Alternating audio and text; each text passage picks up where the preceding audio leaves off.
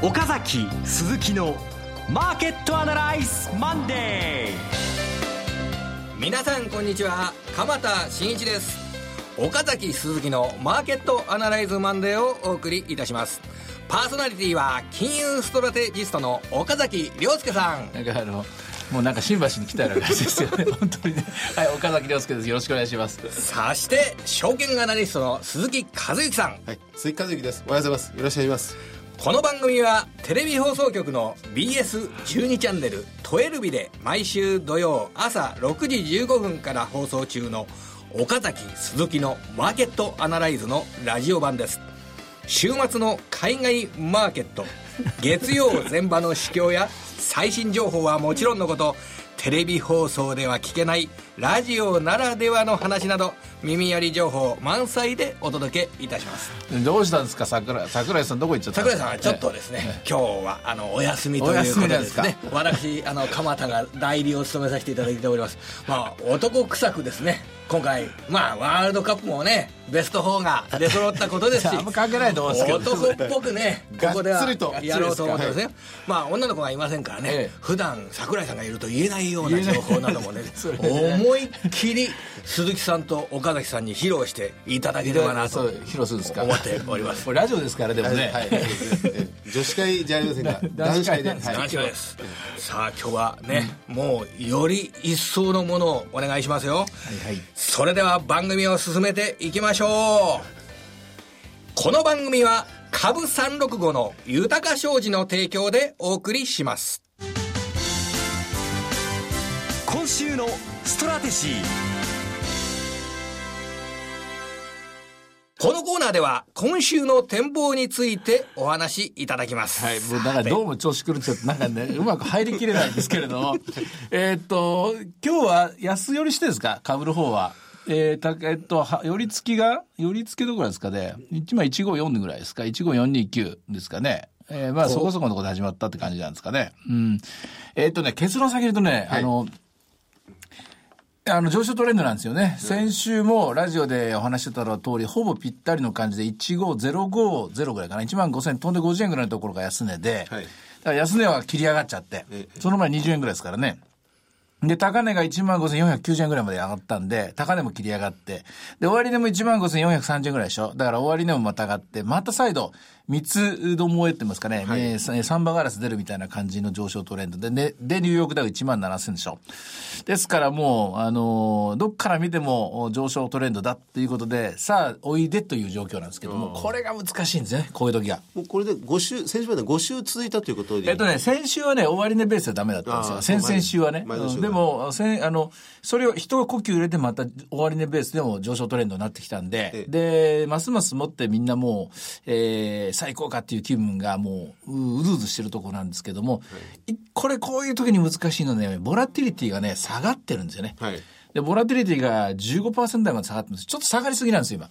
で、まあよく言われるのが嵐の前の静けさなんて言うじゃないですか。はい、で、特に根拠ないんですけども、あの、静かすぎるのはやっぱ不気味なんですよね、今。え今週はそういう一週間です。ですからストラ、ストラテジーの立て方すごく難しい。すごく難しくて、すごく抽象的な言い方になってしまうと。で、むしろ、ストラテジーというよりは戦術、静かな中にもどうなってるかみたいなですね、そこをね、結局確かめながら慎重に進めるしかない。えー、言葉で言うとやっぱり先週と同じなんですよ。押し目を探して買っていこう。えー、先週の押し目は1万5000飛び台でしたけども、はい、そこからやっぱり100円アップでしょうね。1万5100円台、200円台。この辺までおそらく、えー、差し願いの注文上がってくると思います。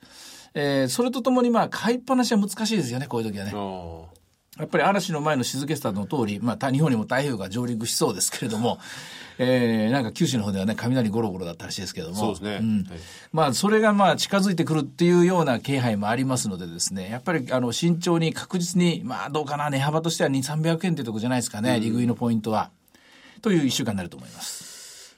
あのどこからお話を伺っていいか、ちょっとランダムにいろいろ行ったり来たりするかもしれませんが、はい、まずあのニューヨーク市場です、うん、あの先週末、またこのニューヨークダウが史上最高値を更新して、うん、でえー、ニューヨークダウが史上初めて1万7000ドルの大台をの超えてきた、うん、であの独立記念日で1日お休みで、まあ、今夜から3連休明け、またスタートという状況ですが。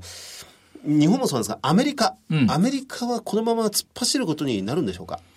なりますね。なります。うん、なると思います。突っ走ると思いますよ。うん、で、突っ走るんですけれども、はい、お金融政策に関しては意見は分かれると思いますね。うん、どう分かれるかというと、えー、ほとんどの人が来年2015年いっぱい利上げはないと言ってたものが、えー、場合によっては前倒しであるかもしれないという人がですね、今週から急に出てくると思いますね。28万8000人6.1%の失業率。これはね、やはり明らかに自信持っていい数字なんで、はい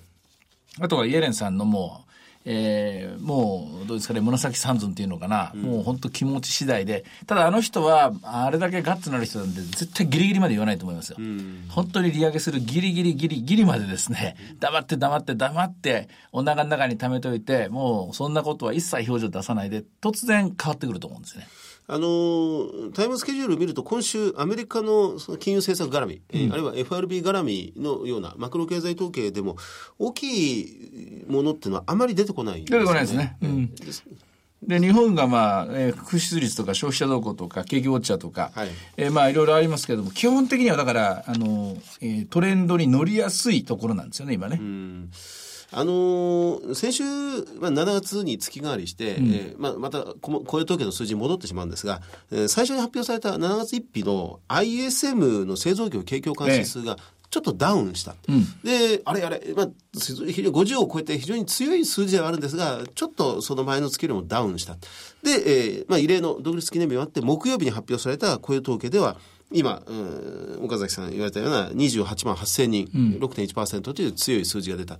やっぱりこれは、思いっきり強いと、もう繰り返しになってしまうんですが、思いっきり強い数字だという判断で、そのままでよろしいんですか ?ISM に関して言うと、新規受注が伸びてるんですよ。うん、足元の数字は確かにまあ、ふらふらしてるんですけども、それでも50超えてますから、はい、これをもってですね、えー、弱くネガティブに転換したと判断するのはちょっと間違いだと思います。うん、新規受注があれだけ伸びているので、順調と考えていいと。で、今回やっぱり特筆すべきところはですね、やっぱり6.1%という数字だと思います。あの、うん、いくらその労働参加率が下がってるとはいえですよ。はい、えー、その人はもう永久に入んないかもしれませんしね、うん、もうそもそも違う人生を歩み始めてるのかもしれないし、みんながみんな働きゃいいっていうわけでもないですからね。えー、ですから、その分母がもうこれで変わらないのだとすれば、この変わらない分母の中で6.1%、これが需給ギャップですから、これがまあ6.1が6.0、5.9となってくると、やっぱり自然自然と賃金は上がってきます。はい、賃金は上がってきて、それは物価にも反映されてくると。うん、で、アメリカの FRB は使命があって雇用を守ることと、それから物価を守ること、この2つ、雇用は守れたと、次は物価だということになりますから、はい、そうすると利上げが近づいてくると。これはもう普通の、あの、あの、ロジック、プロセスだと思いますね。なるほど。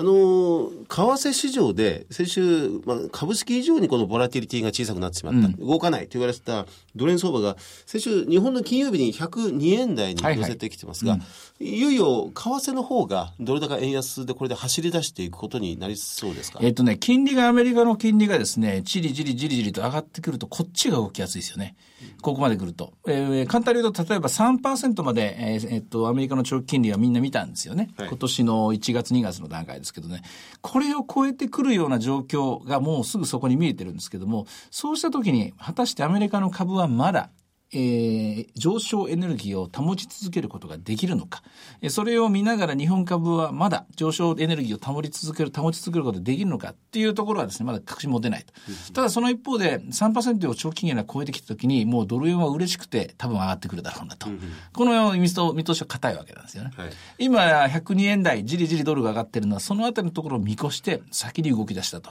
こういう感じじゃないですかね。えーまあ、話が前後して、また今度後ろに戻ってしまうかもしれません。が、今度日本なんですが、うん、えー、まあ、これで5週連続、その安値切り上げ、高値切り上げのような、で、今週6週目。で、その一番最初の第1週、第2週ぐらいから、この GPIF の買いだとか、はいはい、年金が、まあ、当時は PKO 的に入ってるとか、うん、なんていうマーケットの観測も随分あったのですが、ここまで来ると、やはりアメリカの景気回復、えー、景気拡大、そして、まあ、このまあ、すべて諸々の動きが一斉に、プラス方向に動いているという状況でありますが、あの、物色の中身がなかなか定まらなかった5週間だったように思うんです。うん、ところが先週ぐらいからかなりこの為替もあるのかもしれませんが、電気、うん、あるいは機械、うん、あるいは自動車株の大所が随分力強く上げてきたようにも感じるのですね。ああ、おっしゃる通りだと思いますね。少しずつ日本株は方向性がはっきり出てくることになるんでしょうか？GPIF が騒がれちゃったんですけども、一応手口として見ると、投資主体別売買動向では信託銀行がずっと買ってた。先週、えー、6月最後の週ですかね、あの分が、えー、ちょ若干40ぐらいの売り越しになってるんですけども、はい、まああれは、えー、おそらく1万5000円乗っかってきたので、ちょっと見送ったんじゃないかと思いますね。で、新しい統計、今週木曜日ですけども、この統計を見てまた信託銀行の動きが考えられ、どうなってるか判断されると。ただ、需給っていうのはですね、これ買っちゃったら終わりですよね。うんうん、需給なんていうのは実は非常に短期的なもんだと。その一方で、こういう景気っていうのは非常に長期的ですよね。うん、長い流れを持つということ。で、その中で、今鈴木さんがおっしゃった業種なんですけども、これ必ずしも為替だけじゃないんですよ。うん、というのは、え先ほど発表された、1日に発表された日銀短観で、え3月のデータ、6月のデータ、さらに先行きのデータ、トントントンと見通しがですね、3つともあ数字が上がってるのがあるんですよね。うん、え大概のものが3月のデータよりも6月の足元が悪くなっている。これは増税のせいでと。はい、だけどその後、先行きで戻るっていう、こういう V 字型のですね、形になっているものが一直線に上がり続けているのがある。代表例が鉄鋼、うんうん、それから、えー、っと機械関連ですね。設備投資関連の機械。それから電気ですね、はい、これも3つも上がってる。で共通するのは何かというとやっぱ設備投資。ここなんです。今鈴木さんがおっしゃった自動車以外のところは、すべてこの日本の日本2014年経済設備投資が非常に増えていると。前向きにいっていると。で、研究、研究開発も伸びていると。このあたりのところ反映しての動きなんで、ですので、必ずしも為替だけではないと思います。なるほど。えー、7月相場、いよいよ始まりました。で、今日は7月8日、うん、あ、7日、ごめんなさい、7月7日第2週のスタートということになってまいりますが、7月相場、うん、いかがですか、えー、強く日経平均1万5000からさらに上に伺うことができそうですか、うん、まあ、なんだかんだ言いながら、非常に警戒値強い中、今日も、えー、入り口、えー、少しためらいながら入るでしょうね。少し押してくれた方が買いやすいですよね。うん、飛びついて買うのが難しいのが今日月曜日だと思いますけども、最終的にはやっぱりこの状況では、やっぱりじりじりじりじり、本当にこう、売っちゃった人がしまったなというような展開になってしまう、そういう予感がありますね。はい。さて、前場の指標で注目していくものなどはございますか？やっぱり新興市場の強さですね。ここ、見ておきたいですね。日経平均マイナス7円ですが、マザーズ、ジャスタック、いずれもプラスをキープしてますね。はい。リート指数も若干のプラスですね。はい。ボラティリティは15.3です。はい。えー、株365については、えー、今、いかがでございましょうか？えー、現在443円。これも、えー、困ってますね。気迷いです。420、433円買い、443円やり、高値は489円まで。押してくれるかどうかですね。押したところは買えると思いますけどね。さて、いろいろ展望していただきました。今週末には土曜日朝6時15分から BS12 チャンネル12日で放送の岡崎鈴木のマーケットアナライズもぜひご覧ください。また、Facebook でも随時分析レポートしていきます。以上、今週のストラテジーでした。岡崎鈴木のマーケットアナライズマンデー。ここで株365の豊か商事より岡崎さんのセミナー情報です。田代学岡崎良介の為替金株式セミナーが開催されます。まずは田代学さんによる講演、円蔵の中期相場見通しがあります。そして岡崎さんによる講演があります。豪華2本立て為替と株2本立ての豊か商事の池袋埼玉支店共催によるセミナーです。日程は7月今月の26日土曜日12時30分会場13時開演です。会場はアットビジネスセンター池袋駅前別館405号室お申し込みに連絡先は、豊か商事池袋支店フリーコール0120-964-124 0120-964-124こちらが豊か商事池袋支店です。または、豊か商事埼玉支店フリーコール0120-997-524 0120-997-524こちらが豊か商事埼玉支店です。受付時間は土曜、日曜、祝日を除く午前9時から午後8時までとなっております。さて、岡崎さん、はい、どんなセミナーになりますかね？やっぱりこれ7月の26日ですからね、はい、えー、今上昇トレンド、ちょうどまあ中盤を迎えてるところだと思うんですけども、今回のこの上昇トレンド、えー、どこまでいけるのか、その見極めですよね。えー、7月26日、まあ、まだまだはじ、まだまだ続くような気がするんですけども、そのあたりのところを、えー、本当に、えー、足元しっかり確かめるような、えー、そういうセミナーにしたいと思いますね。はい。東京の皆さん、お話を直接聞けるチャンスですので、ぜひご応募ください。お申し込み者多数の場合は先着順とさせていただきますので、お早めにご応募ください。さて、もう一つ、次はですね、土曜日6時15分から BS12 チャンネルで放送中の岡崎鈴木のマーケットアナライズからのセミナー情報です。えー、今月25日、25日の金曜日、名古屋にて無料の投資セミナー、リアルマーケットアナライズ 2014in 名古屋を開催いたします。会場は名称 IR エキスポ開催中の吹き上げホールになります。応募方法は BS12 チャンネル12日の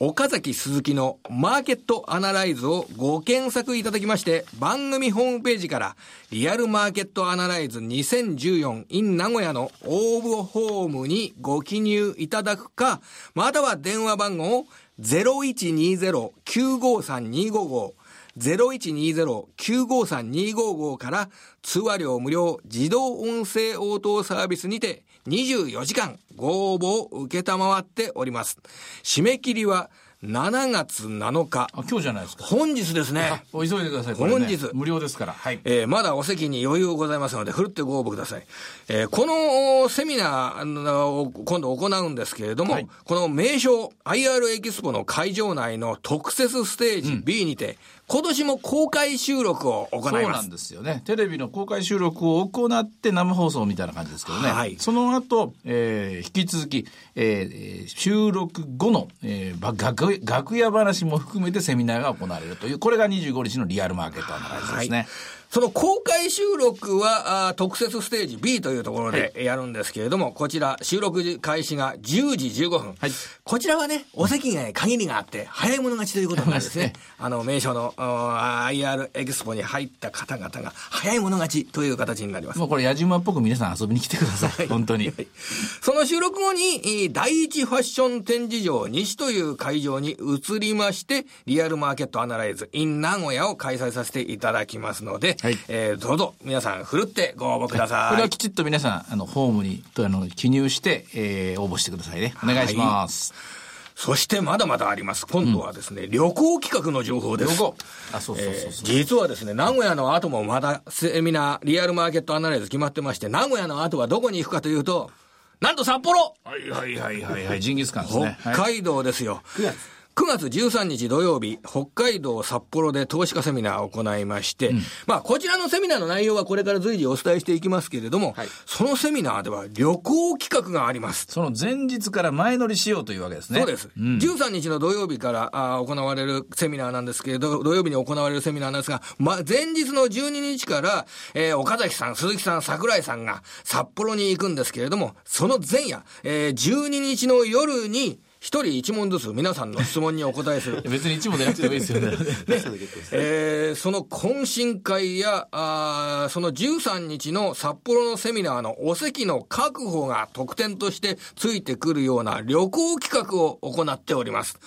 実は私もですね、伺うということになってるんですね。はい。えー、その名も、マーケットアナライズ VIP VIP ミーティング 2014in 北海道イェイ、楽しみですね。VIP2014 in 北海道です。何食べますかねみんなで。